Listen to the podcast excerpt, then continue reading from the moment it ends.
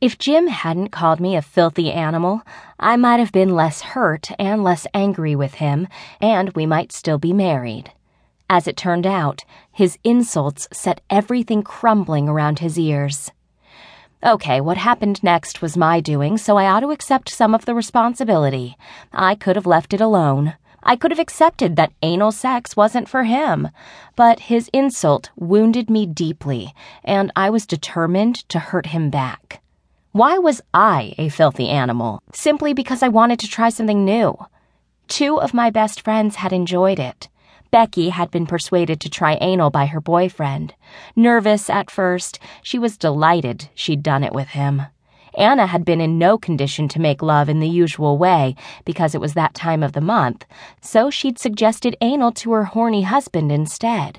They'd both loved it, and now they'd had anal sex every month since. So it was my turn to be curious. Encouraged by Becky and Anna, I'd suggested the idea to Jim as we'd made love. I'd been on all fours and he'd been taking me from behind. It would have been a simple switch for him to pull out and slip his cock into my ass. Instead, he freaked. I never expected his outburst or the insults. Becky and Anna commiserated at work the next day, holding my hand as I related the story.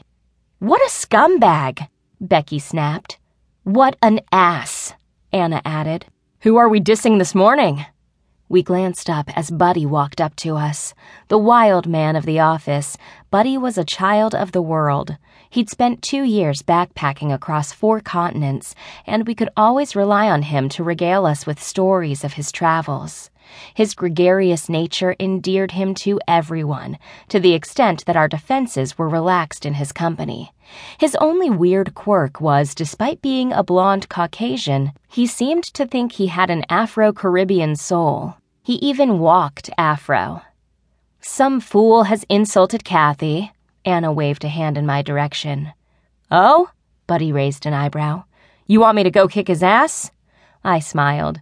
It's okay, buddy, I can handle it. You sure? Anyone who hurts you ladies hurts me too. We could let him do it, Anna suggested. He'd be happy to uphold your honor. What did he do, anyway? Buddy was looking angry by now. We'd been friends for so long, he'd become protective of the three of us. Becky leaned back, studying her fingernails. He called Cathy a filthy animal. Ain't that right, babe? I definitely want to kick his ass. Who is he? Calm down, buddy, I sighed. Kicking's not going to help, not this time. You sure about that? Becky raised an eyebrow. It would make me feel better. I'm sure, I said, but I'm still furious with him. He shouldn't get away with it. You could poison his food. A bit drastic, Becky, I said doubtfully. We should get you laid by someone who will appreciate you Anna suggested. Laid, what? Buddy's eyes widened. This conversation got real interesting. He leaned forward, eager for more. I shook my head. It wouldn't help. Sure, I'd get to try it, but he'd still think I was an animal. Maybe we could tie him up and make him do it to you. Becky grinned. Do what? Buddy asked. Do what? Anna sighed. Oh, Cathy asked her old man to do her in the ass last night.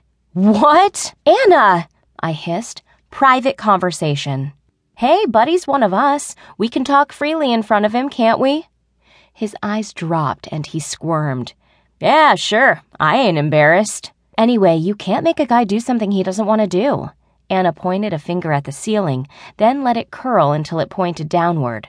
Her downward whistle illustrated her point. But you still want to do it, right? Becky asked. Sure, I shrugged. But not with Jim, not anymore. So we get someone else to do you, Becky said, grinning.